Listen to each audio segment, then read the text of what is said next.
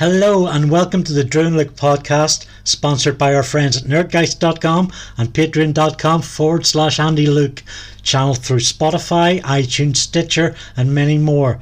I'm Andy the Drew Look, a working writer on comics and comics fiction, TV, and poetry, and today I'm joined by the Look of the author, laying down the law there, the nation's favourite Emperor President, Captain Doctor, Mr. Sir Ian Lawther.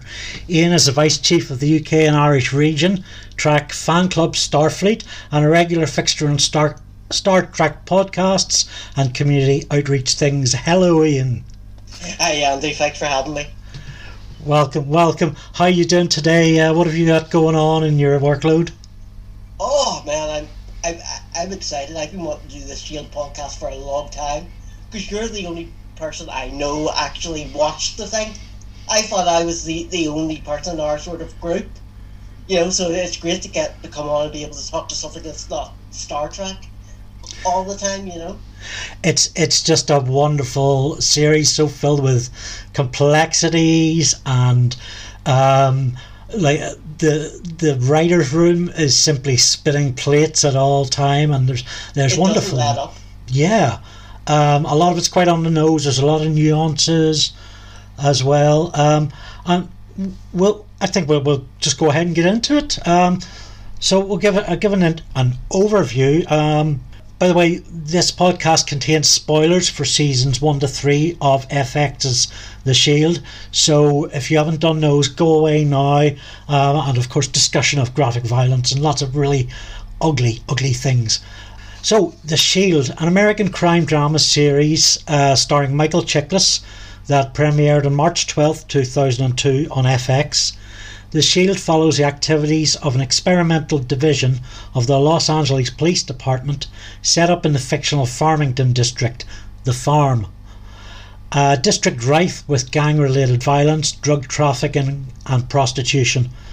Operating out of a converted church, the Barn, some Farmington police work to maintain the peace in the district and reduce crime. Others resemble the type of corrupt officer known only too well through police scandals such as Crash, Rampart, and the killings of music artist George Floyd and medical worker Breonna Taylor. So, um, season one, uh, episode one, we're introduced to the barn and Captain David Aceveda, a Hispanic captain with designs on a political career. Claudette Wyms, a feisty but thoughtful black veteran detective. Dutch Wagenbach, Claudette's partner, who's overabundant in psychological training, ambition, and a need to prove himself. Officer Danielle Danny Sofer, hard edged, professionally competent Southern lass, politically a bit dim, and she works as a training officer to rookie Julian Lowe, a naive black Christian man and Farmington native who struggles with his sexuality. The barn is unique in containing an anti drug enforcement unit, the Strike Team, who operate behind closed doors and beyond lines of morality. An all boys club, quiet Ronnie Gardocki, newcomer Terry Crowley, optimist Kurt Lem Lemansky, wildly unpredictable racist Shane Vendrell, and their leader Vic Mackey, corrupt yet effective and both hero and villain of the show. You know, you've in in in those in that paragraph there's so much to talk about. So many characters um, that centers around this strike team. Um, Vic Mackey, as you say, is the hero and the villain. Normally, TV shows give you, you know, a definite yes. This is the villain. This is the hero, and it's you know it's very straight laced. In this show, by the end of the first episode, you just you don't know you don't know who the good guys are, you don't know who the bad guys are. And what that does is just make you want to keep watching. So I, I don't know where you want to start, Andy. Uh, yeah, I think uh, with the strike team or yeah. Um, so so Michael Chiklis um, is a sort of the, the the face of the series. He's a, the iconographic um, Judge Dredd sort of take no shit, um, beat the crap out of the the crooks sort of character, and his um, his his team, the attitude of them, and the chemistry between uh, the five members is is set up quite well in this first episode. Vic is positioned as the alpha of Farmington PD, um, and uh, uh, of course you get you get Dutch Wagenbach, who's the the beta, and so it's and it's a show of two halves in some ways. Um, the whole a series of two halves, that you do have the strike team, and then you have the greater ensemble of of those other cops around them. I think it. I think it's safe to say that Dutch is a character who's who's very good at his job, but is kind of the laughing stock of the strike team and some of the other officers. You know, you could almost say he gets bullied quite a bit. Yeah. You know, because Dutch what likes to use his brain to solve things, and Vic and the strike team, they just want to get into the action, crack a few heads, do things that way. You know, straight away, you know, you're introduced to this dynamic of Vic likes to make fun of Dutch every chance he gets.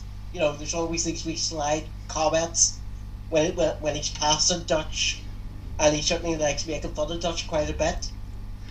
Which I think, you know, as as the series went on, you know, frustrates Dutch more and more that, you know, he wants to start solving the big cases so that, you know, he can hold his hand up and say, you know what, I'm just I'm just as cool as you, or just as badass.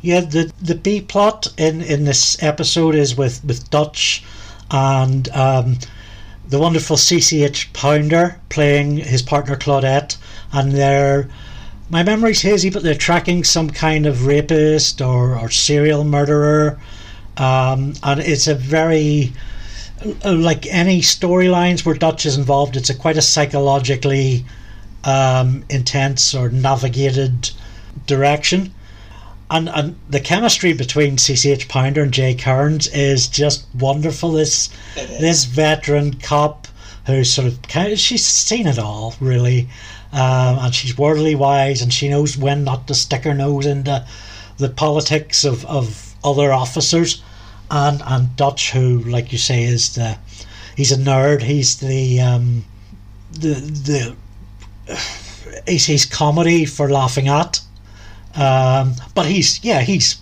he's kind of a genius. He is, and you know he, he brings all these new ideas to to the uh, to the department. You know, he's the thinking man's cop. You know, you know he wouldn't you, you wouldn't want him to have to back you up in a in a street fight, but if you need something solved, he's probably the man to look through all the evidence and see things that people have missed. Whereas again, the strike team is, you know, right, show us the bad guy, we'll go and get him, we'll sort him out, you know, end off. Uh, so Dutch is probably one of my favourite characters. Yeah, mine too. Yeah, he is um, just a big ball of complexities. Um, but, he, he yeah. really is. And as the show goes on, you know, that complexity just grows and grows. Yeah. Um, we have to talk, I think, about Catherine Dent who is I just have a crush on. Uh, playing um, Officer Daniel Danny Sofer, who is a is a, fairly sort of regular beat cop who can who can handle herself. I mean, she knows the streets, she knows protocol um, in in regards to dealing people and you know, how to approach a situation. And she has under her wing Michael Jace. Um, the the character's name is Julian Lowe, um, who is green. He's as green as he can he can be, really. Um, and Danny has to mentor him and uh, and stop some of the, the the silly risks he's taking. Although his yeah. he has a good heart, or he believes he has a good oh, heart. We'll come on yeah. to that. Great heart, but he is very naive. You know, uh, Danny is uh, a woman cop and, and very much a male orientated barn. So you know she she's as tough as she's had to become as tough as they they are. You know, um, so it's it, it's it's a great dynamic. You've got this. Danny is quite a veteran of being out in the streets. Julian is so new, and he's got these ideas of I'm really going to go out there and make a difference in people's lives. And then he goes out there and making a difference is very hard in that world. Yeah you know, and he does take some some crazy risks in the first season. Yeah, because he's he's very much an officer that has designs on on making it at community level about having the you know the police uh, deserve to be trusted in, but he doesn't really know how to get from A to B, and he no. thinks he knows at, at many different stages. Um, only to have himself be set right, or he'll he'll back up on something he's done, or um, and in the middle of all these competing forces, we have the the captain David Aceveda, who is quite Weasley, I think. If that's not too unfair, um, yeah, he's, he's the he's the politician. Yeah, captain. You know, he, he really is. Everything he does is to elevate his own position, to get up the, to the next step of the ladder. Mm. So he comes across, you know, again, like in the Shield, nothing's black and white. And a lot of things he does, he's right. But there's that underlining, you're doing these just to advance your career. Do you really care about what's going on? Or are you just doing whatever it takes to advance your career? And I think that's where the the problem with the strike team comes into play for him. He wants to get up the ladder, and here you've got is a strike team led by Vic, who quite frankly gets complaints put in about them every other week, yeah. if not every week. So that doesn't look good on his resume. Um, so, you know, that creates the tension initially, I think. Yeah. Before we get into the strike team in more depth, I want to have a few notes here. So, initially, the series was going to be called Rampart, and this comes from um, Rampart was um, the name of an LA strike team, very much like the strike team we see here. It was part of um, Crash, which was an American police anti gang initiative, and this kind of all exploded a, a scandal about 97, 98 with an officer named Rafael Perez who was caught with coke and money laundering and a lot of the shit that we see Vic in the strike team pull. Perez was turned and he listed corruption across Rampart in America. Um, and there was there was a scandal, there was a big inquiry, but that was kind of hushed up and it was confined to just LA. And some say that good cops went down and that Perez exaggerated, thus making a mug of the institution, settling scores against other officers who he didn't like, and he was he was getting away with it. Others say that you know the investigation was never properly looked into. Um, it was all hushed up because Perez named, I think he named something like a hundred officers um, in his his charges, and I think it's it's certainly whether Perez was taking the piss or not, it's certainly safe to follow the line that there hasn't been transparency, there hasn't been things looked into in in policing in America with um, many of these corruptions still happen, as we've been sadly learning it's actually uh, it's scary to think, you know, after watching the Shield, that the Shield, you you know, could be based on on like partially uh, like a a reality of a a real situation.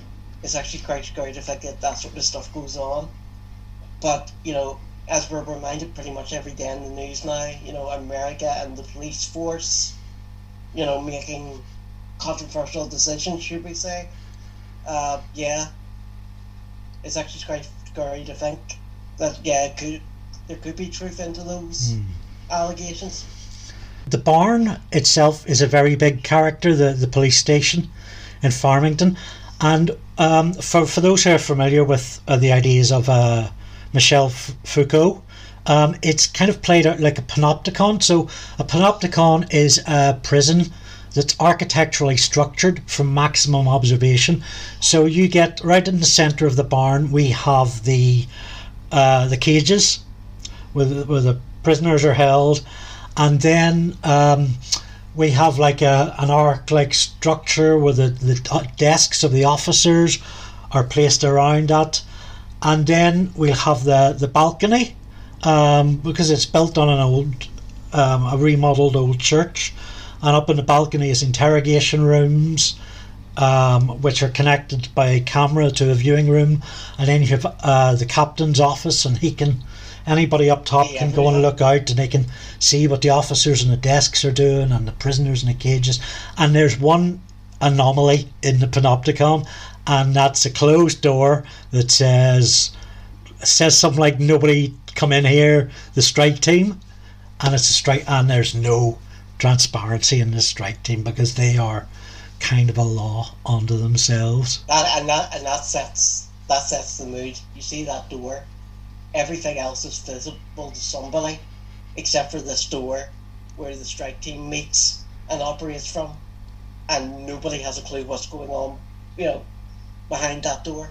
So that that sets the tone of the series. You know, I know we said we keep it rolling and get on to the, the next point, but I just wanted to bring up quickly a bit about the people who are involved with season one of the Shield and the creative direction. So the the showrunner uh, is Shawn Ryan, who before that was known as a producer on season two of Angel, which was a pretty dark season.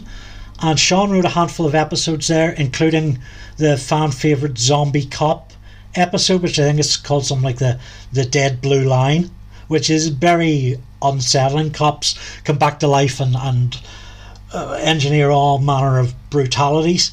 You've got um, on the writing staff another Angel crossover is a duo of Elizabeth Craft and Sarah Fain, I think. Um, you've got Glen Mazzara, Maz, Glen Mazaraza of The Walking Dead, um, Kurt Sutter of Sons of Anarchy, and that's that you can definitely see the link there. And episodes one, three, and five of The Shield are directed by wonderfully directed by Clark Johnson, who at the same time was directing episodes one, two, and five of The Wire. And the two shows ran concurrently. And actually, Clark Johnson, um, little spoiler for you, Ian, because you've not seen the, the final season, but he, Clark Johnson, directs both the first and episode, last episode of The Shield and The Wire. oh, So, nice sort of chemistry. absolutely. Captain Aceveda tries to crack corruption in the barn by recruiting Terry within the strike team to help him take down Vic. Word reaches Vic through his source, Chief Assistant Ben Gilroy. At the end of episode 1, during a raid on a drug dealer, Vic and Shane murder Terry in cold blood. Wow, this is what got me hooked on this series. Because you know, TV shows tend to you know build up slowly. This one just exploded at the end of the first episode, Yeah. and, and you know it puts into question right, who are you supposed to cheer for? Here, who are the good guys in this? And eh, eh, it, it, the, the pardon the pun, it blew my mind. Yeah, it's a really um, it's a really difficult scene. Um, it leaves an impression. It's I say it's an iconic moment of television, really. it is uh, you know so from you know and from that point on i was saying right so Vic Mackey and his team they're the bad guys but again as the show goes on Yeah. what you find is there's a lot of bad guys So a bit of a bit of sort of bit more clarification. I mean, Terry has been um, he, he is a cop. Um, he's just been their driver up until this point, and what we see Terry getting close to from Vic's perspective is that Vic is operating as the land, the landlord, a drug dealer um, in Farmington who offers special privileges to the dealers who work with him, like you know maybe getting the tip off when there's a, a arrest scoop on the way, um, inside intel, and of course he and the strike team get their cut, and occasionally bags of cocaine go missing from lockers. And the shooting of Terry, I mean, it's it's a such a bleak taboo in in um, cop sociology that you, you know the killing of a cop is the worst thing ever, and everybody on the street knows this. And Vic just almost the way Clark directs the episode, it's almost very casual. We get the zoom in after it's happened, um, but but Michael Chiklis just uh, just turns and, and plants you know a bullet straight in Terry's head. it's chilling the way it, it played out and the way the actor plays it, just the emotionless look on his face. Because even who was the other strike member in? That was Shane. Crazy That was Shane. Shane. Crazy Shane. I mean, even the look on Shane's face, you know, was like, what? You know, was holy shit. You know, Yeah, excellent. has his suspicions about what went down. Shane knows. Ben Gilroy fed him the information. Ben Gilroy suspects, um, and I think later Vic pretty much just admits to him. But this is such an exciting incident for the whole series, f you know, for every episode that comes after. And I mean, we're jumping a bit ahead here. Do you think that? Um, do you think that incident was played out too much? Because it's quite, it is does feel like it deserves closure a lot more quickly. Maybe at the end of series one, or I mean, obviously it was still the first episode, but my opinion on the series changed. You know, for me, after seeing that, the show was about how long can the strike team go on without getting caught. yeah, that's what the show became to me. You know, it wasn't. It, it was now, you know, right. How long can they get away with us? And as again, as the show goes on, it's like it's almost as if they keep digging a bigger grave for themselves. To me, it was how are they going to get out? How how are they going to get out of getting caught this week? Or you know, yeah. And I mentioned earlier that um, the writers' room is always spinning plates, and this is very much central to Vic Mackey's character. That he's always juggling six things at once. He's trying to make everything align. Uh, frequently, shortcuts get he's like burned out on. player. Yeah. Oh, that's a great ten moves ahead, thinking ten moves ahead, and then of course you know, then you find out he's got a family life, and you just like, you know, how could this man possibly have a family and love his kids? Complex character. Yeah, uh, Corinne, played by Cathy Cahlin Ryan, Shawn Ryan's wife, um, and he has three children, um, one of whom has been diagnosed as autism, autistic, with within the second episode. And yeah, Vic is, uh, the- I think the chess playing analogies incredible, and it, it, it gives you that sense, you know, when like in Breaking Bad, where the scrapyard scene is is the the epitome of that ball crunching. How do they get out of this? I think the Wire is superb at doing that, and Vic is almost metatextual in his his thinking in doing And of so. course, his uh, son being diagnosed with autism is is almost a, a, a big point because what Vic realizes very quickly is he needs more money. Yeah, yeah, and it's there's no bigoted question of judgment about you know a son being a freak. That doesn't happen. That he goes straight to, I'm going to support my kid. I'm going to support my wife. I'm going to Give him support the life, family. You know, Yeah, within within a couple of episodes, oh, you go from hating Vic Mackey to thinking, "Oh, he's not that bad," He's a and then you stand-up. a Yeah. but, you know, yeah. you don't know what to think of him. You know? It's an incredibly um, complex character. Okay, Dutch looks for a serial killer, but instead finds a serial rapist with a refrigerator full of sperm.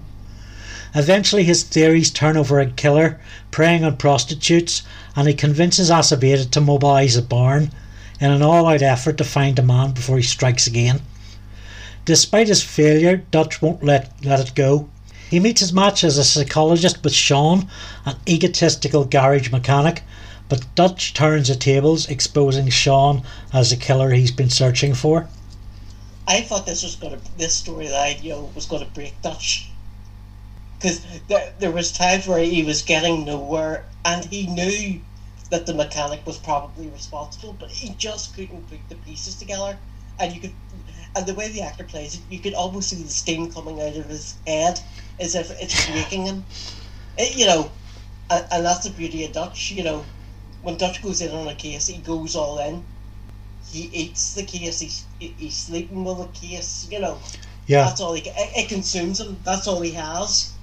And in, in this storyline, you realize how brilliant he is, but how vulnerable he is. If he can't, you know, if he can't get the case over the finish line, it near enough destroys him. Well, I think I think uh, isn't isn't this one of the arc stories of season one? Yeah. So we've already seen a number of episodes of him trying to track down this character, trying to work out the psychology of him, who he is, where he'll be, and he's he's hammering his head against the wall. It's a random tip off that leads him to him. He gets him in the interrogation room, and then we get another five scenes of maybe 10, 12 minutes where Dutch is again banging his head against the wall, and it's another random little thing that tips him off because this guy is every bit as smart as Dutch. Do you remember the scene where, um, fairly late on in their Battle of Wills, where Dutch walks into the interrogation room and Sean has been working the whiteboard? Yeah. Again, if I remember that scene right, again that was to play. I think that was to play into Dutch's head's parano- paranoia, you know, and um, again how those two actors play that scene.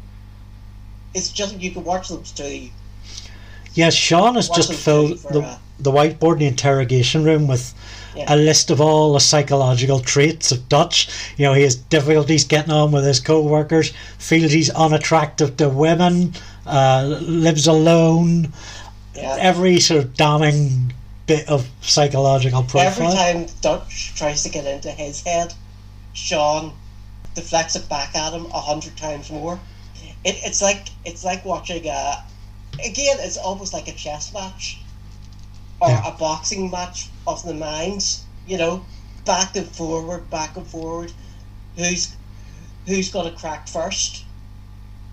And for a lot of time, you think it's going to be Dutch until, as you say, that last second where he, he comes across something that fits and he finally gets his man. But again, just watching that, you would almost forget about what's going on with Vic and the strike team. Yeah, That could be a main story on itself. yeah. Claudette is a wonderfully stabilising influence on Dutch.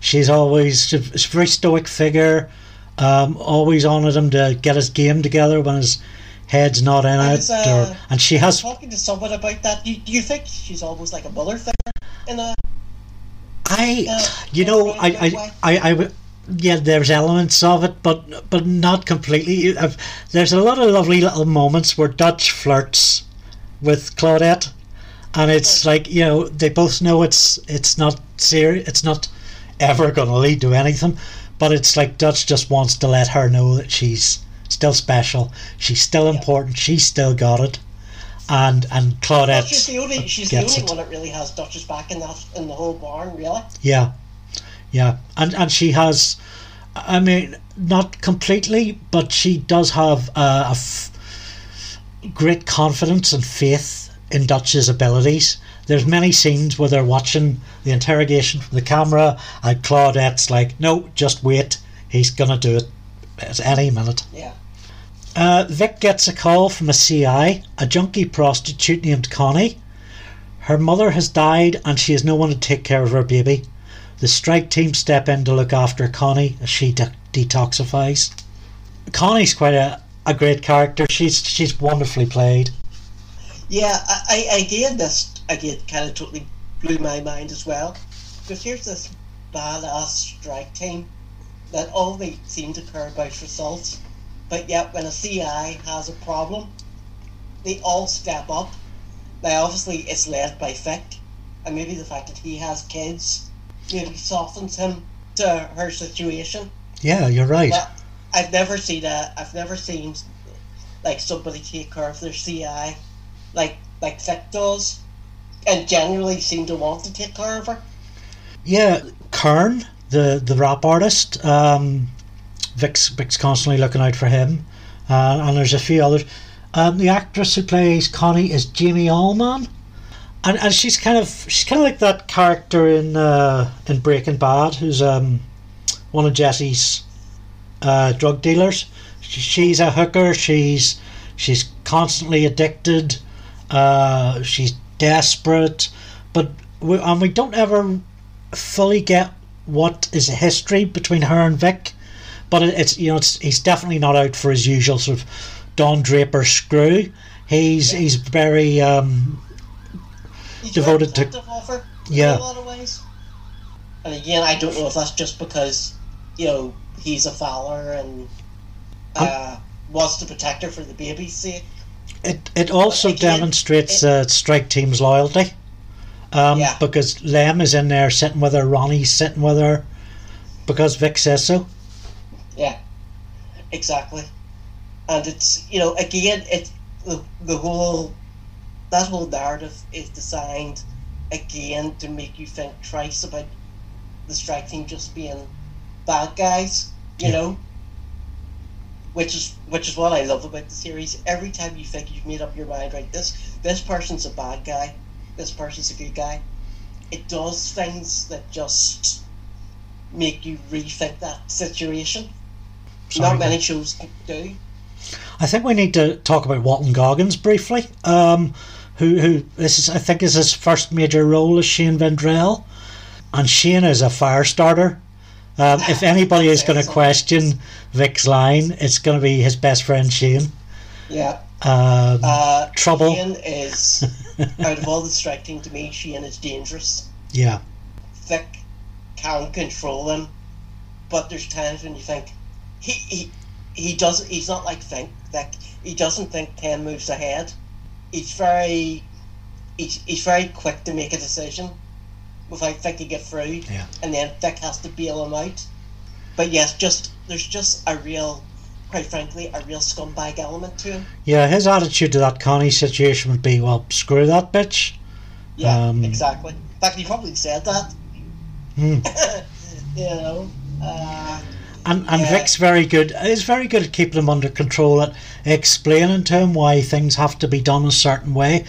But the problem is that Vic has to constantly be doing that because Shane is a wild card, and Goggins plays him superbly. He's a Oh, cowboy with a black leather jacket, um, uh, the spiky hair, and the, the sort of skeletal um, bone he structure. just gets up in the morning just to give someone a beating. You know, Yeah, and he it's likes to get in on the physical stuff, and it's kind of Shane's Shane's law, really. Um, Shane just does as he, he That pleases, pretty much. It, yeah, most likely, most likely. Um, right after we get Dutch's own series.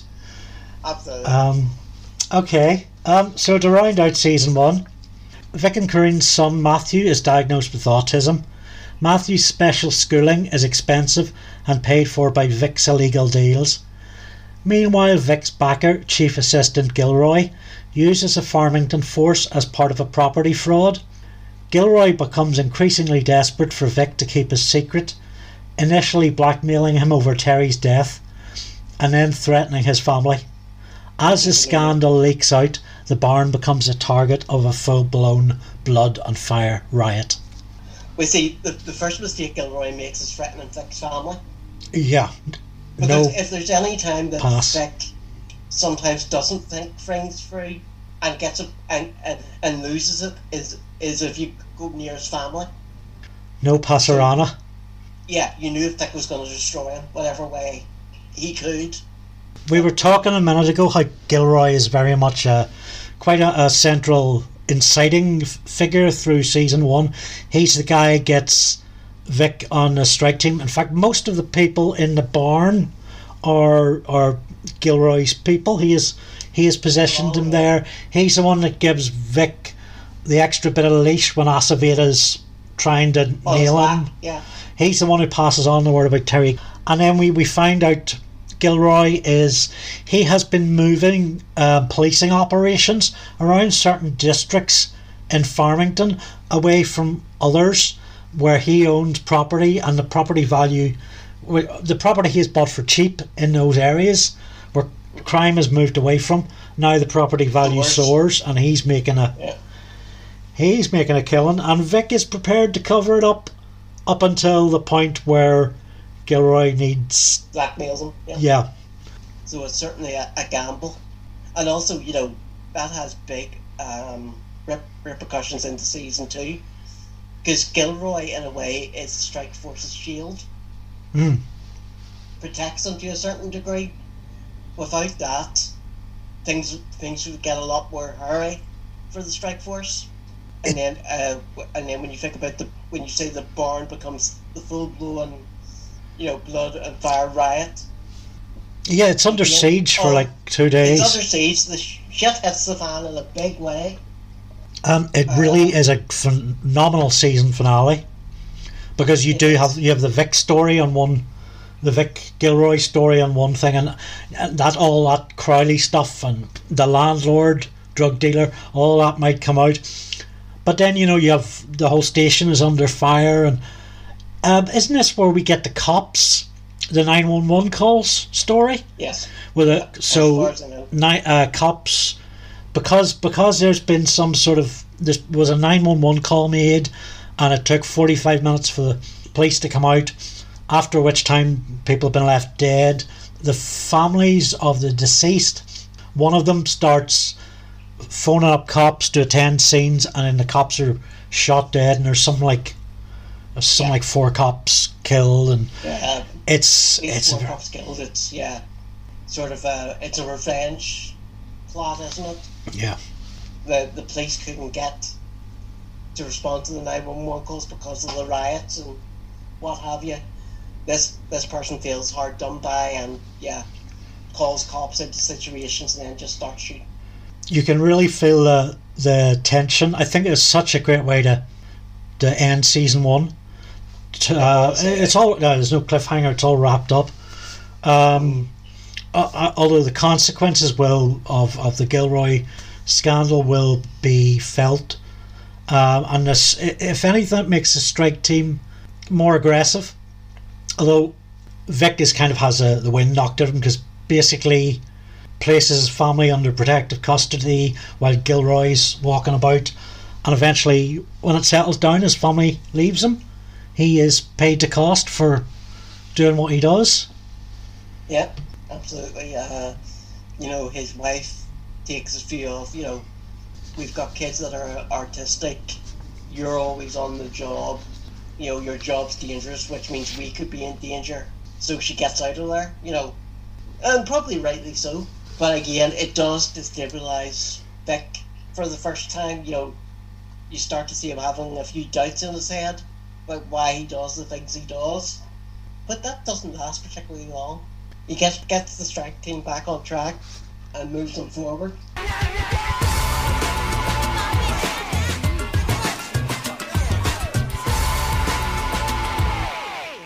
So that brings us to season two. Witnessing the strike team steal drugs from a bust, Officer Julian Lowe reports them to internal affairs and later recants. He he's also struggling with his sinful urges embarking on a course of sexual reorientation. He quickly he quickly marries a woman from from his church. When his former partner Thomas outs him to the barn, Julian is subjected to a beating which seriously injures him. Yeah, this really, you know, from a character who in season one was just really the rookie and was getting put through his paces.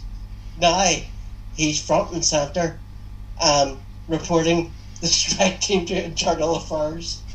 He really is new because that's not a good idea. Yeah, he's given warnings by Aceveda that who, who totally wants to nail Vic. You don't do that, man. Yeah, yeah. You're cro- you're in crosshairs. yeah. And then and then when you think he's got enough on his plate, then you know you realise very quickly that you know the character's gay, but he's a, he's a Christian, so he's really having a hard time with it, and goes through these the sexual re- uh, reorientation program that a lot of churches claim to do, or, or you know. And he then, and- and that's why I was laughing just at the words. He then quickly marries a woman from church. Yeah, it's quite it's it's within uh, within like six episodes of, of Yeah. taking up uh, the therapy. Um, there's It's uh, it's quite, quite scary to think that you, you know you feel that you need to go through all that. You know, I don't like Julian. Um, I I think he's a he's a well written character with a lot of complexities and such, but I think he's a fearful fool. He lets his Christian narrative lead him, except when it suits him. And as I said earlier, he's he is so green. He's so green. I, I, I thought it was interesting. Aceveda sort of warning him, you know, you don't want to do this, and and essentially what he is, he has seen Vic and Shane steal cocaine. but um, um, and this is what Aceveda has been looking for all along. Julian wants to set it right, and it should be so easy. Um, Yeah, that sort of that's confused me a wee bit why he was warning him off. Because his his whole his whole story is he wants Vic caught in the act. He wants Vic out of there. Mm. You know, he's too much of a headache. I But yet, when Julian comes up to say, "Look, I want to report it to Internal Affairs," he's actually like, "I thought he would jump for joy, but he doesn't." yeah. It's like, oh, th- so Aceveda is pretty much going through a process of realizing that he's got to play things differently. Um, he's pretty sure Vic killed Terry, and Vic has given him a number of headaches since then. But I think this is a, one of those few moments where we see Aceveda acting as a responsible boss. You know, he, the the political thing. He's like he's like a, a union leader, and you know he, he knows that Julian has to be hundred percent sure that he saw this and that he's gonna go through with it because um, it's gonna rain hell down on Julian mm, with the sexual reorientation therapy now it's really surprised me that the shield went there maybe more so because uh it- you know it's in hindsight that um in since this was shown 20 years ago sexual reorientation therapy has come under such fire for trying to de- to to program um, youngsters, young men and women, and tell them exactly how to think. It has drawn so much ire, but it you know it's it presents a really interesting um, point for argument. Okay, so yeah, you can say all you like about how institutionally immoral and unethical uh, behavioral therapy on something like this is to for a consenting adult.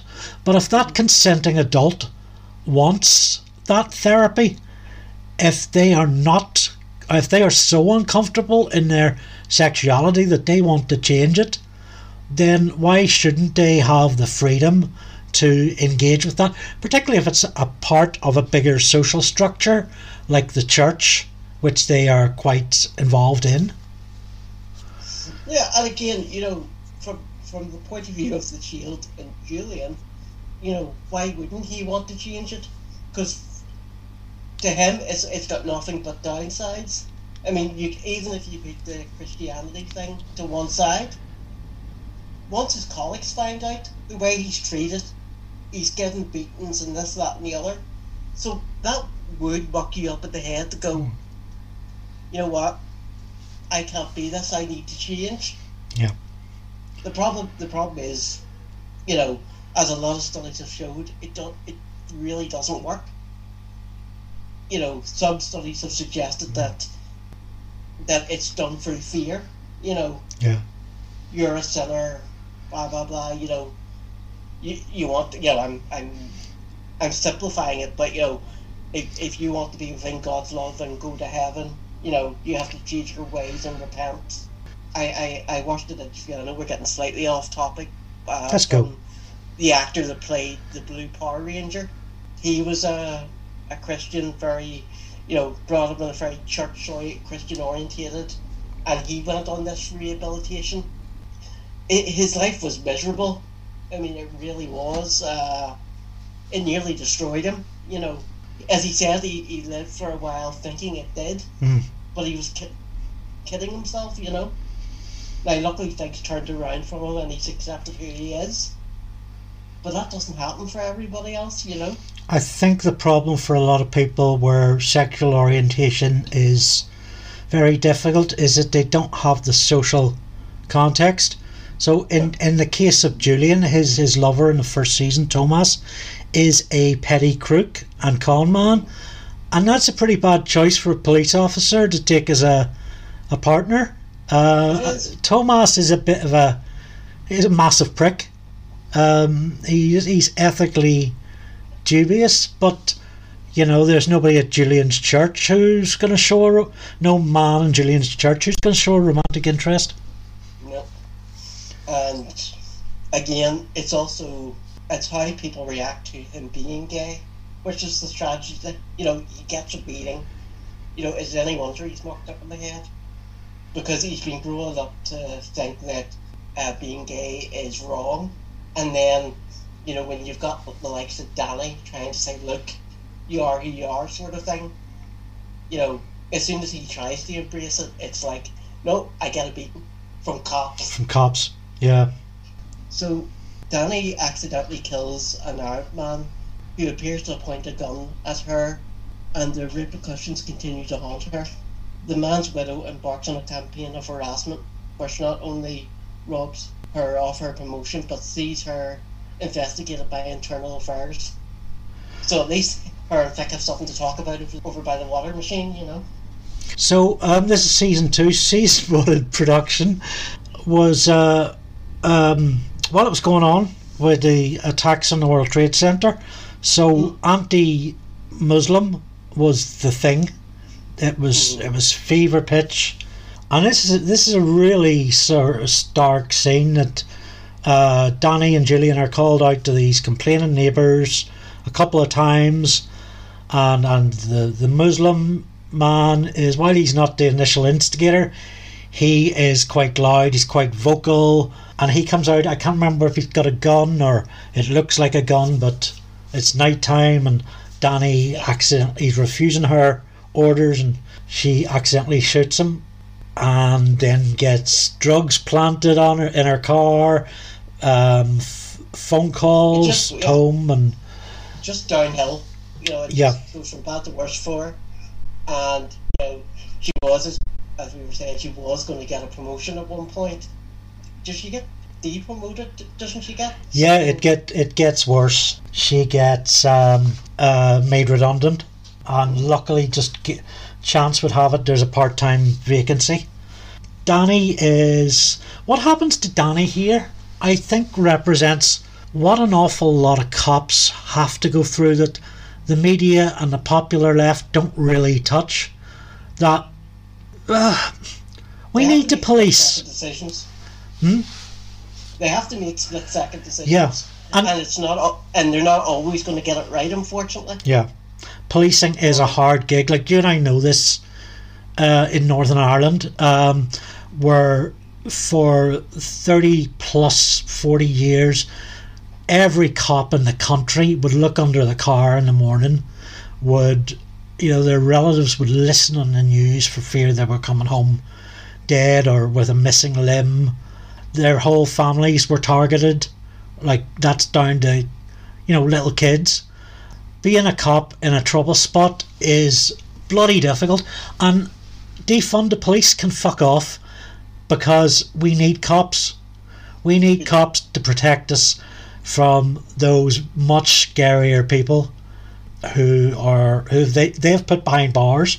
And a lot of the wires or a lot of the shield sorry is concerned with that about our relationship with the police. Yeah, but uh, what the Shield does is they show it from Danny's point of view and how that basically destroys her life.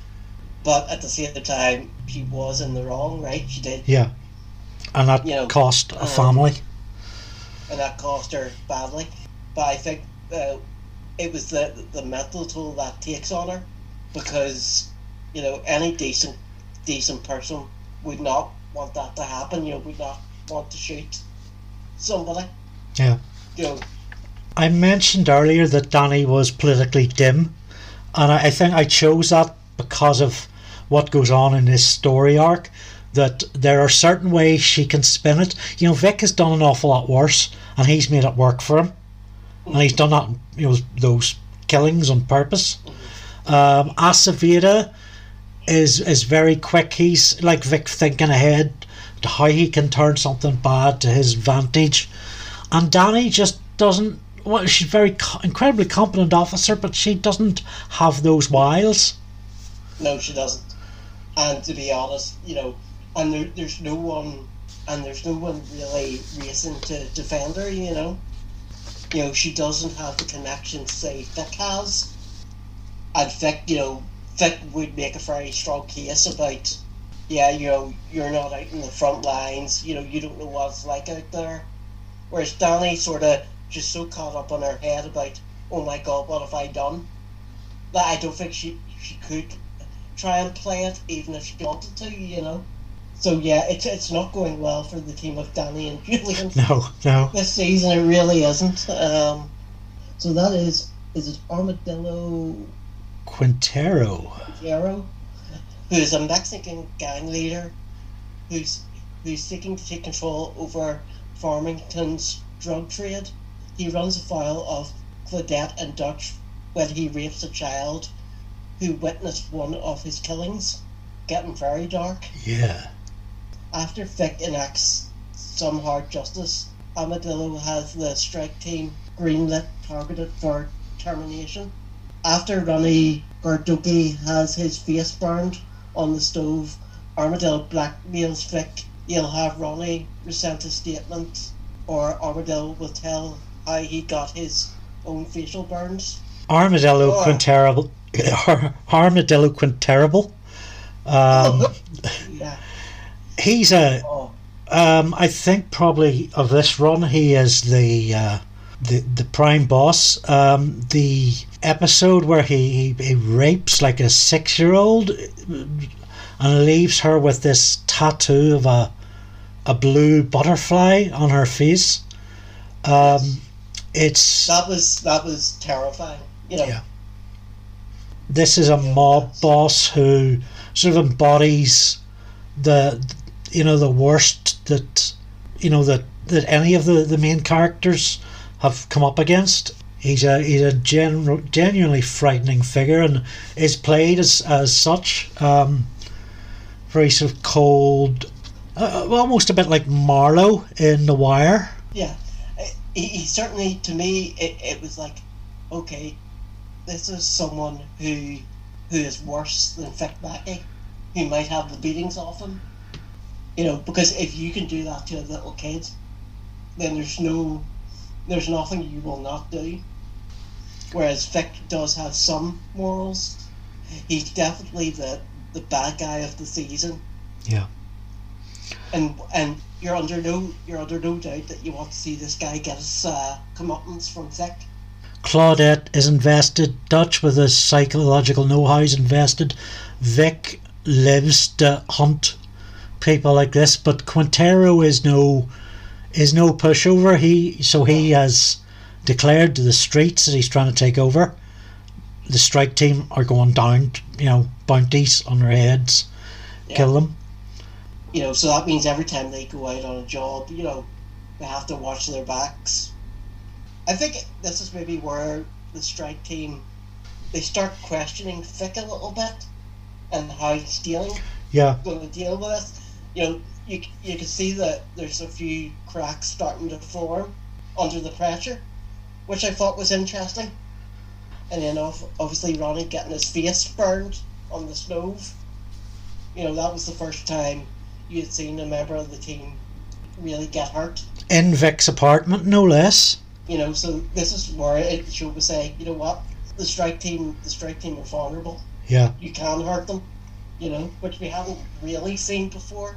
Quintero is quite a um, he's a a very cerebral operator. So he um, basically when, when the strike team do find him, and I think he has some dirt on him. So Vic's way is we're gonna kill this fucker, and Quintero he phones the barn and gets every cop in the district down. He te- he tells them where he's hiding basically, so that Vic won't get in there to lay a finger on them because Farmington's there to make sure he's taken alive. which leads us on to uh, really leads us on to you know the aftermath of the Ben Gilroy scandal. We have this civilian auditor, Ian Kellis, is sent in by uh, the city council to monitor the barn. She is charmed by Vic. She spars with uh, Aceveda and annoyed with Dutch over everything from his sloppy paperwork and to him wanting to get his parking tickets it. Yeah, this is uh, the first attempt to bring somebody in to monitor the barn and see what the hell's going on and how it's run. And again, you know, this is where you see that that Vic can actually be a charmer. Yeah. Now, I don't think she completely buys it, but at the same time, she, uh, Aceveda feels threatened certainly because they do a fair bit of sparring back and forth. You know, he's trying to say, look, I've done the best job I could do given the circumstances, and basically tries to throw Vic under the bus to a degree. You know, The strike team has caused me nothing but problems. I I think I feel Lady Kellis, the actress, isn't particularly strong, and the character isn't particularly strong. Although the ramifications of her being there certainly are, hmm. and and, Yeah. and that kicks off a lot of really interesting things.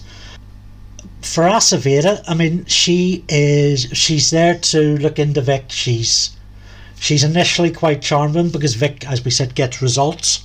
But for Aceveda, he is headed for city council. That is it's his, you know, that is his goal here. And she's coming into his house and telling him how things are going to be. Which is not going to go over well. Yeah, but he has to make that work. And, and we see this a lot actually that diplomacy in the Shield is it's quite a dark diplomacy, but a lot of the time we have Aceveda and Vic working together on stuff. Not that they want to, but Well, they just just because they have to. yeah, they're making little deals between them. The enemy of my enemy is my friend. You know, Exactly. Against the outsider. Yeah. But you can tell that they, they don't want to work together, but at the same time, Vic has his interests, Aceveda has his interests, and sometimes, you know, the best way to further those are to work together. And that and that scene, and this would be a, a theme that goes on throughout the Shield when when an outsider is sent into the bar to shake things up.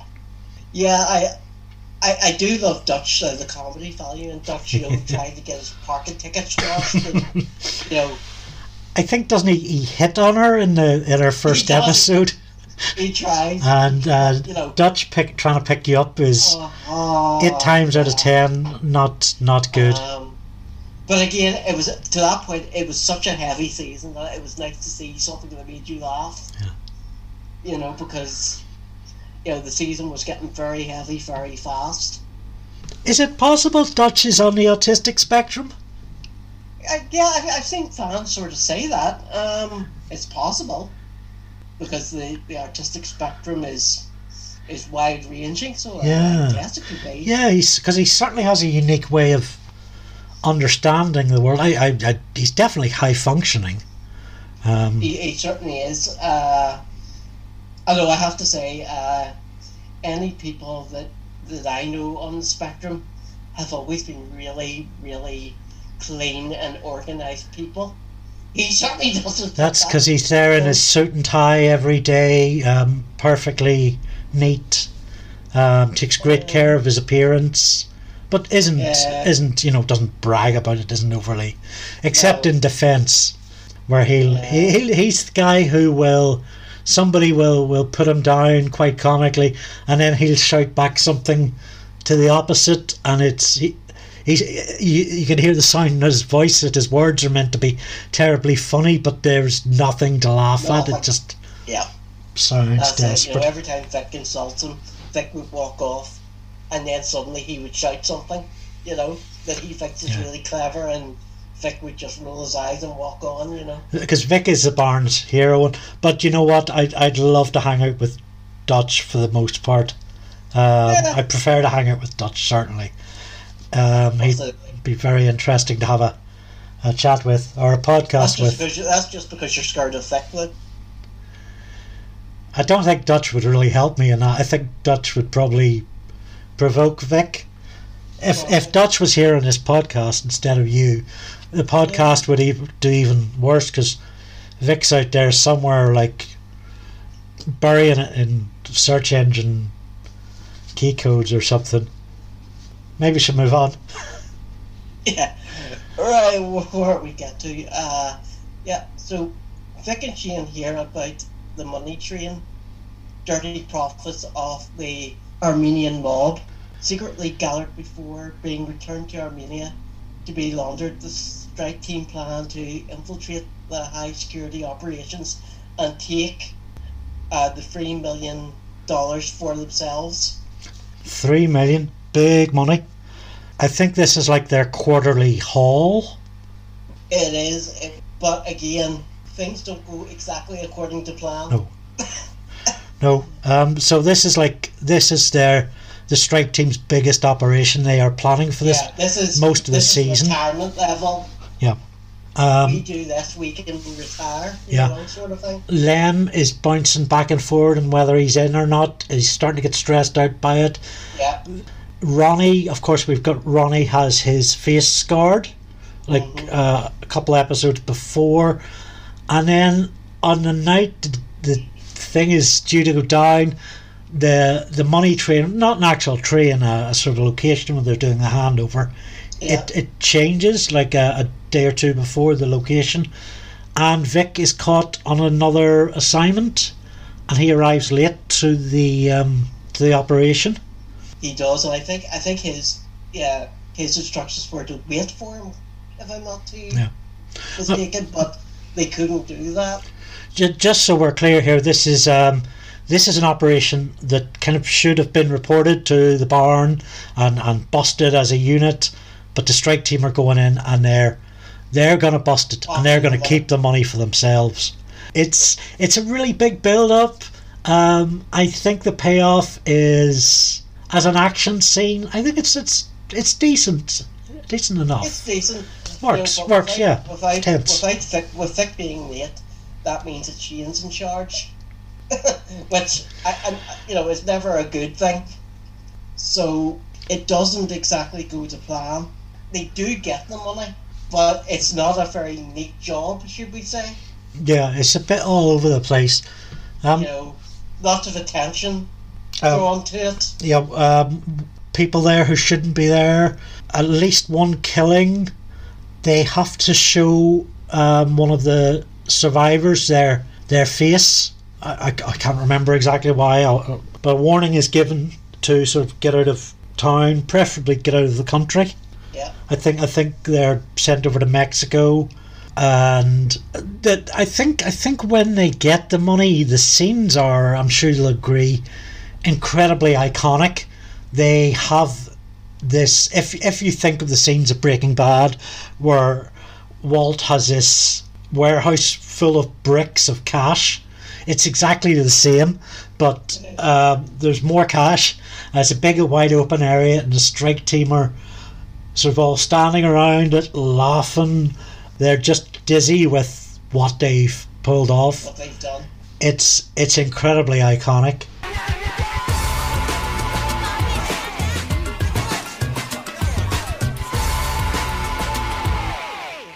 So season three then, the strike team have broken bad, stealing three million from the money train. The Armenians dispatch torture Margos Dezerian to retrieve it, but Vic loses a share of the team's money to the Byz-Lats gang. Yet more is stolen by Mara, Shane's new girlfriend, for her gold digging mother. Meanwhile, Dutch leads the investigation and discovers a number of the bills were marked by the Treasury. So, shit's hit the fan. It has, you know, here they have, they've got their biggest score ever, and what they realize is technically they can't risk spending it Yeah, because everything is sort of people are the strike team are pissed. They're they took the risk for nothing, and then of course Vic does need to take money. Doesn't doesn't Vic is it Vic takes money out of that because he needs yeah, for a, a sting. Um, it's like uh, he can't get the fake or the he can't get the money from Aceveda for this right. um, guns deal. So he takes it from the the strike team's loot, and then Yeah. loses both the money and the guns. Yeah, so they're they're not well chuffed with them. Again, uh, I thought this was quite uh, you know, Vic is usually very calculating. I didn't think he'd actually risk taking the money, but he did. and uh, this is where is I think this is where Shane starts to question them Yeah. Um, because Shane, you know, Shane is usually the loyal follower, but at this point, he's starting to question them, and it doesn't help that Vic really doesn't like the girlfriend, which They- you know causes tensions even more. Mara is one of the, the sort of the many problems that the strike team has to confront in this season. Uh, uh, Mara is, I wonder if she's a bit one dimensional because she is a really, a real pain in the butt constantly. Her and Vic don't like each other from, from the get go. Shane is committed to her. Um, she finds a she finds Shane's key to the storage box. Uh, takes the money for her mother's um, possibly cancer treatment um, or a, a Something- house. like Um, yeah.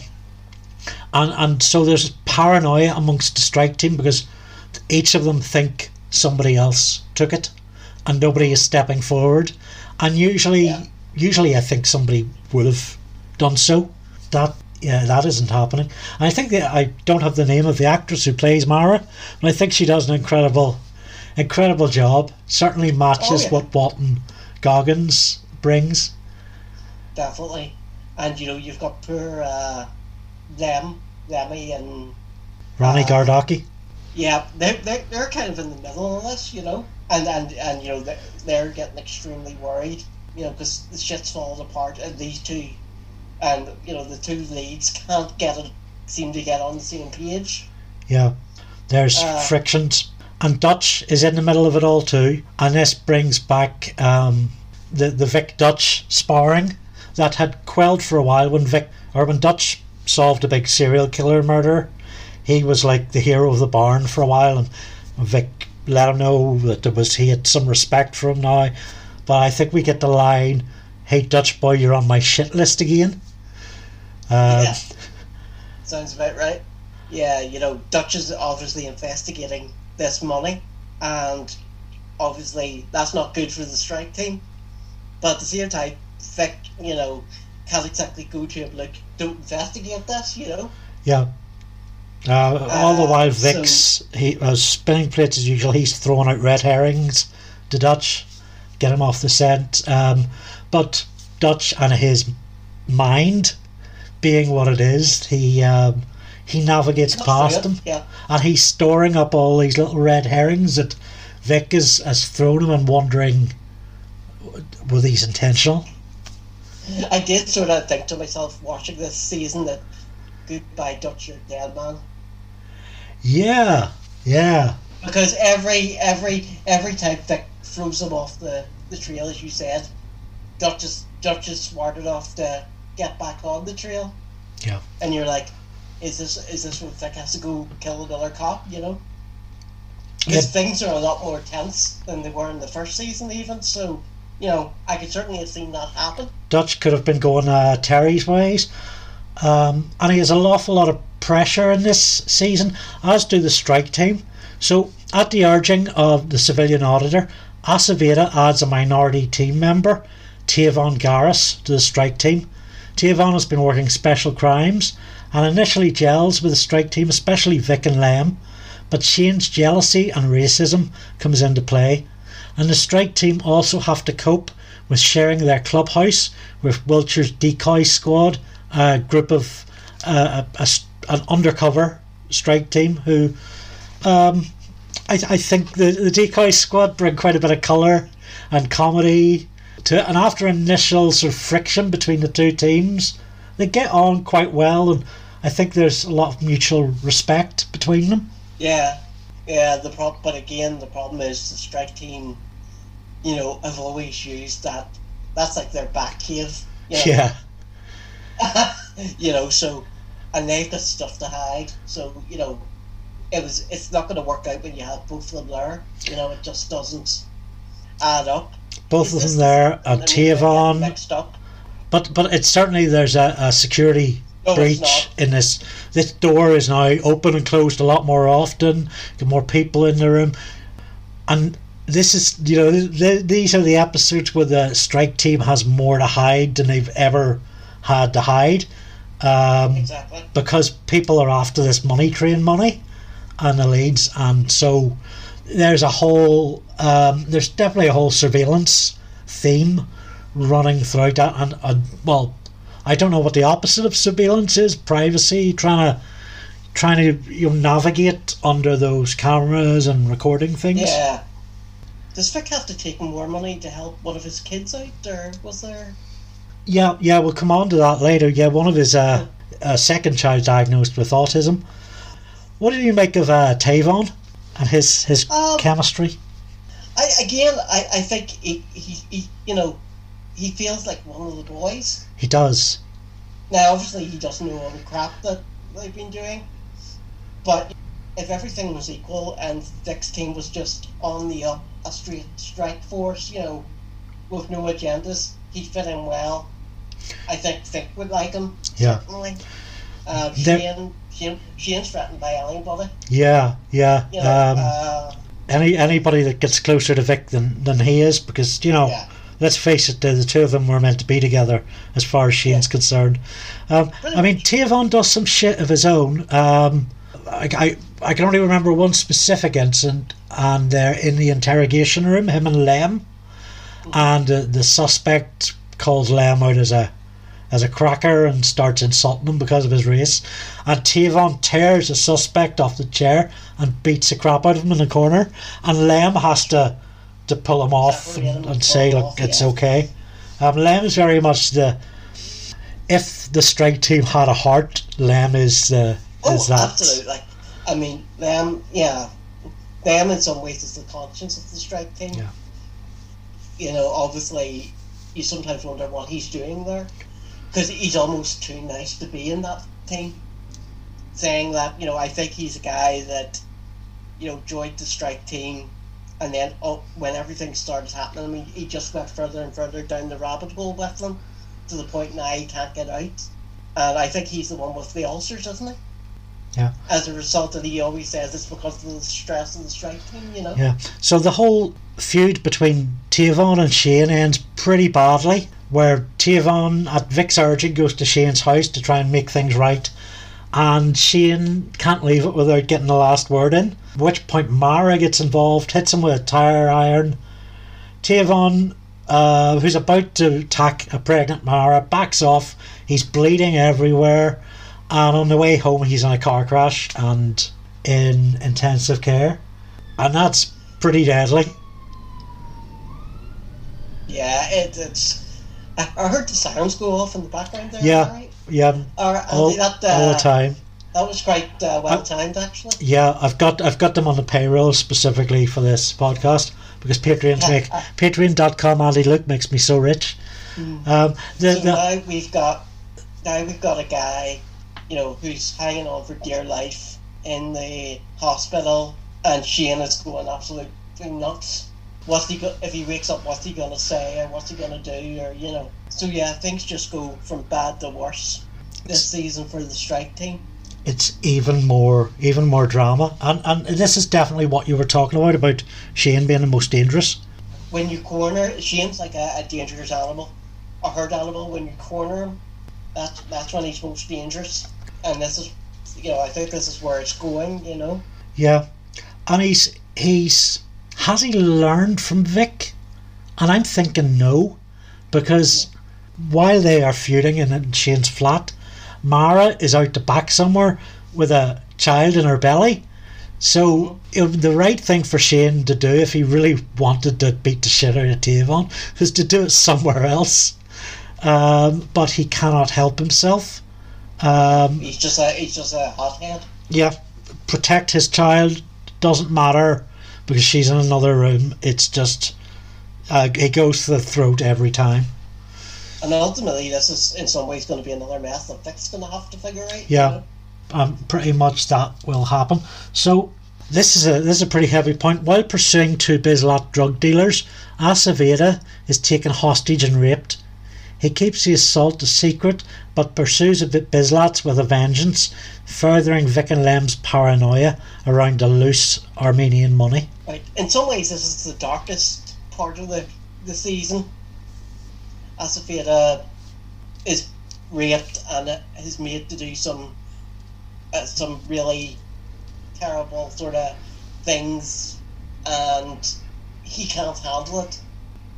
I think I, I don't know how many episodes it goes on to, but then we find out that he was that the people that raped him he was made he was made to give them blue blowjobs as well. There's tells photos. somebody this, doesn't he? Yeah, I think he sure. He, he talks to he talks to his um, brother about this possibly, and but it's certainly about six episodes before he Yeah. tells his So wife, you see, who initially is quite um, initially quite unsupportive, Yeah. who, who doesn't really understand, uh, and maybe it's shock. But we see in Aceveda quite initially, before he's on the trail of the people who did this to him, that his attitude swings when a rape case comes into the station. He he totally sort of gets it. He's on board um, with you know what the victim is going through, and given the orders on cases of sexual assaults, he gives priority. He cuts right through the bullshit um, of the officers. Um, he's very very focused on this stuff. Um, and He- privately is, you know, he's he's a mess. Yeah, and it, it was interesting that you know the Shield does a storyline where it's the guy that gets the abuse. You don't see that very often, Yeah, you know, and how he just you know explodes. You know, he hires prostitutes just to hurt them, and you know he's really in this really dark place.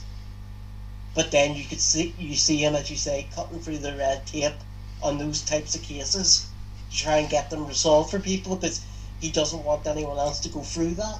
yeah. You know, I think the prostitutes is more a, a sort of a season four thing after his wife pretty much says to him, I don't care what you have to do to get through this, just do it. yeah, He he does sort of go through a hunt of these two gang members uh, Yeah. and is intent on making them suffer as as much as possible. And even I think Vic is on the trail of one of them and he, he throws Vic a red herring so that he will he he will get there first. And it's yeah, it's, he's full dirty Harry. He, he is.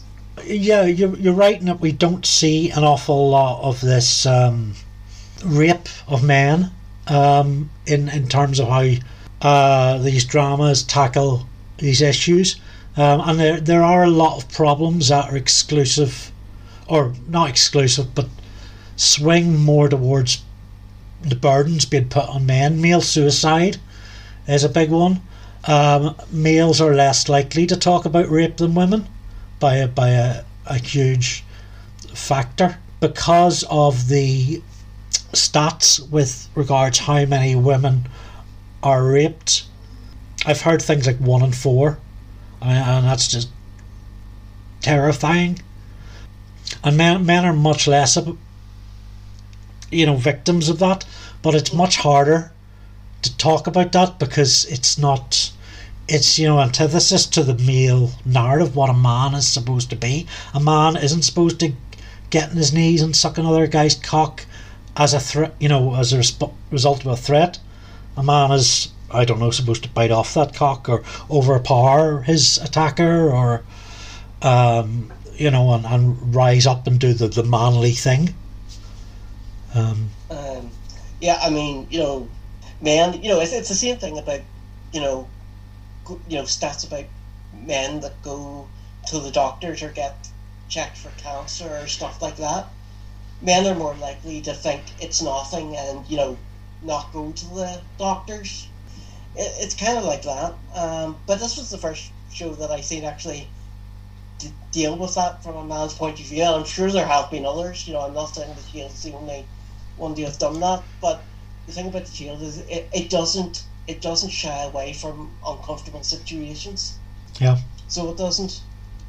Um, and it does make you think about something like rape and rape culture and you know and the fate is certainly you know having ha- having now a captain that under that's been through that Yeah. and understands the importance of getting closure and justice, Is it- not revenge. You At, know, at this point in his story, Aceveda is preparing to leave the captaincy. Actually, Claudette takes on a supervisory role in preparation of right. captaining the barn um, because he's going to move on to city council. After arresting a district attorney who is addicted to Oxycontin, Claudette finds wrongful convictions in his old cases. Reopening the cases is unpopular at the barn, and the DA's office denies her the promotion to take over from Aceveda as captain. So, if I remember right, this is sort of like a last two episodes of season three. Um, yeah, this is a this is a case of somebody doing their job too well and not being political enough. yeah, You know, which is it's a shame because Claudette's you know, in some ways the best of the best that the barn has. She's honest. She doesn't take any shit. But you know, it's that it's that case of you know, policing is political. parallels and here with caught in that. parallels here with uh, with Rampart or any Yep. any political uh, situation where there's there's going to be an inquiry and the results of that inquiry, say the powers, are to hush things up or to quieten down the threat Yeah. and the problems posed. And initially, we do get Aceveda tells her, "No, you're not. You're not doing this." She goes against his orders and starts digging up old cases where I think there, there's before the season's out, she's got at least two cases where there's um, enough space for those to be brought back to trial, where it's looking like somebody was framed. In one, in one case, the, the sole witness was like uh, two blocks away, and the arresting officer was Vic Mackey, Of course. of course. Who else? Yeah, Who else? Um, which again, now you've got Claudette questioning, you know, questioning Vic on what he's done in the past. So basically, the the wagons are all circling Vic, yeah, and Vic doesn't have a lot of room to maneuver because Claudette she, she didn't have that many dealings with Vic over the first two seasons. But I did think I did think there was a respect for him yeah. and what his team had to do. But now I, I felt that, that deep down Claudette knew there was something not kosher about Vic and the way he does things, but she kind of sums it up in saying, look, at the end of the day, all people want from their police is that they can, you know, they can go home after their job, have a nice relaxing evening, easy. And know that, you know, they're not gonna, um, not gonna be invaded by some hick or spick or, Mm. um, you know, coming in and, and raping their wife or beating the, beating the crap out of them. Exactly, you know. And I, I um, think that's her sums up her rationale for letting Yeah, you know. Vic's I'm, I'm moral. Sure she, she, she, I mean, she wouldn't have imagined the stuff that Vic and team get up to. But now she's got she's got hints. She She's got she knows, in her and, head about yeah, certain and- things, and and these are the sort of level of doubts that Claudette, I think, won't let go. And as we'll see through the rest of the the seasons, those those just grow and grow. Um, her her introduction to the captaincy, I think she's offered the job on Laney Kellis's advice, and initially she says no, but then she realizes that um, that makes her the perfect person to take the job. She doesn't. She she tells the the chief commissioner she doesn't want to take the job, mm, but she'll do it. And now, uh, her refusal to play politics is is working against her. yeah. Um, which again is a shame because she's probably the perfect person for the job in a lot of ways. Yeah. In terms of doing the job, everything's political in every institution, and yeah, that will go. You, you know, everyone's got an agenda, and you have to play it. I think this is where we see the we see if not a fracture then a separation in uh, the working relationship of Dutch and Claudette. Yeah. Dutch isn't particularly supportive of her her digging stuff up, and he, he distances himself a little from it. There's a lot of shots of their desks being shown quite far apart um, Yeah. to, to demonstrate that. Dutch has his head elsewhere too. he really does. Um, so uh, Dutch's story through season three um, has been trying to track down a cuddler rapist who rapes wo- elderly woman and then cuddles with them for a while. And there have been a few killings as a as Dutch has made public statements about the man being impotent and such. So, following Dutch's capture of the cuddler rapist, the two men share an intense psychological discussion on the nature of murder. Frustrated at failing to get into the man's head, Dutch returns home. That night, he lures in a caterwauling feline and strangles the animal. That's fucking dark This- as well. Yeah, this shocked. This really Yeah, shocked really shocked me too. Um, you know, uh, and it's all to do with how Dutch approaches cases. As he said many times, he tries to get into their heads. Yeah. So I assume by killing the the cat, or it, he's trying to see what it feels like to kill. Yeah, the the discussion Which- between the, the, the with the rapist is the rapist is constantly asking Dutch why he does what he does, and then Dutch will offer an answer, and the rapist will either agree or disagree, or but the rapist is very much in control of that discussion, and Dutch is constantly craving answers, and it's. Um, I, I think we're expected to understand that the strangling of this cat, this stray cat that keeps him awake at night, is him. You're trying to get those answers, and of course, feeling. Yeah, uh, you know, this is where you know I, I thought to myself, yeah, this is the end of Dutch, because you know, uh, once you go down that path, you know, you know, like it's you know you watch all the like sort of uh, police procedural procedurals like uh, Criminal Minds and stuff, and you know one of the the key triggers is, you know, did the killer mutilate pets as a child or animals, you know. And then that was in my mind when Dutch done that, and I thought, oh dear, he's gone too far down the rabbit hole. It's quite a. It's quite a. Um, yeah, it's quite a shocking scene. Um, yeah, I mean, season three just keeps doing things that hit you hard. You know, more so probably than I was expecting.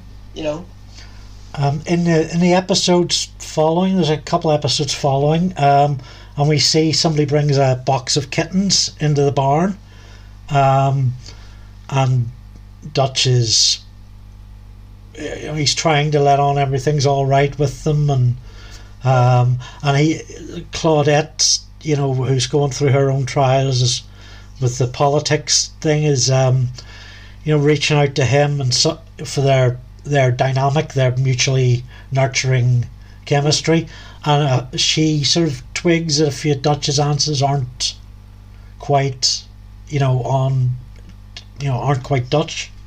yeah, Um, but you know, there's never any um, real reveal of what he has done. Do you buy it? Do you buy it as something that somebody who wants to understand why murderers do what they do um, might? I don't know if I I don't know if I'm qualified to to answer that. Um, we see what where does it end? You know, you start off with a cat, and then somebody will point out, but there's a difference between killing an animal and killing a person. So what do you kill a person? You know, do you make that escalation? Yeah. So I, I no, I Well, you know, Yeah, is I- there actually anything to be learned from doing that? Well, I, I, no. I wouldn't, uh, I wouldn't think so. Um, I don't know. Maybe a psychologist or someone could give you a better take on that. But you know, Because what But you that- what again, you that- do when you I'm do that when you cross that line is you reposition the student. So now Dutch is a cat killer, um, and that's you know that's he's somebody different. Yeah. Um, yeah, he's someone different, and but at the same time, So he can't answer to the man he was. That, he's a guy that lives in his own head. Yeah. Like twenty four seven with cases. He's always trying to think of the logical thing to do. Well, here's another way. him, it probably at the time it probably made sense to him. Here's another way of framing that that question. Um, is this something like what Vic or Shane went through the first time they beat the crap out of somebody, or um, you know decide to start start dealing drugs? Um, Yeah. did were they sort of intrigued by, you know, how how does it how does it happen that people do this shit? I, I, I mean, I don't know, but I, I, I don't think so. I think for me, certainly Vic. Vic is all about a means to an end. Yeah. Now, I'm not saying that the first time he, he, he gave someone a severe beating that he felt good about it, but at the same time, Vic always has a reason for why he does things. Yeah. You know, and Well, um, I think in yeah. Vic's mind, you know, his team is taking all the risk out there. They're making the streets safer, and they get paid peanuts Hmm. for risking their lives. So, you know, it's the old Walter White refrain, isn't it? I did it for my family. mm, Um, you know, and I'm sure a lot of drug dealers. Um, I'm not counting pot here because that's that's you know that's a joy, not a drug. Um, but a, an awful lot of them sort of use that. You know, I did it for my family. Why pe- why people do bad things? You know, find justification from good things. yeah. I think Vic would be smart enough to know the only way to survive for the SWAT team to survive out on the streets is to be feared. Yeah, that's the so- currency. Um, so I think you know the beatings and what have you. You know they create a reputation for him, and you know Vic becomes more than just a man. He becomes this this thing that's feared, and that's how his team have survived and thrived in in that environment. Whereas Dutch is trying to you know trying to figure out right. I have to get into a killer's head. So what better way than to see what it's like to kill. The problem is, the, the problem is that's going too far. Because that will turn Dutch into someone that he doesn't want to be. doesn't want to be. Dutch doesn't have that whole social system. He lives alone. He's he's. Uh, if anybody he's got to look after, it's it's Claudette, and he, he doesn't really have those connections. So, you know, getting to what you just described of getting inside a killer's head, so he can recognize other killers, so he can, you know, break them down better. That's all he has fueling him. And uh, in the like like in the case of Jimmy McNulty, you know, the the job won't fill that hole in you. So uh, Lem is growing increasingly stressed. He has to turn down Vic's request to support his new autistic child from the Armenian money train money. He lies to Tavon to protect Shane. Tavon's just woken up from life support and he is told he's lied and told Tavon that he had attacked a pregnant Mara. He fails to stop Vic waterboarding uh, an Armenian dealer, and a victim of that same mob, a young girl, dies in Lem's arms. He decides a strike team are safer if he burns the $3 million. Following a desperate scene where the team fight for leftover paper, the strike team break up. Um, so we mentioned earlier Lem was like spitting up blood from ulcers, and he's he's just cracking. Yeah, he just couldn't take it anymore. And he realised that if the money's gone, so so's the problem. Unfortunately, the uh, the rest of the strike team don't really see it that way. No, Shane pulls a Oh. gun on him. Uh, yeah.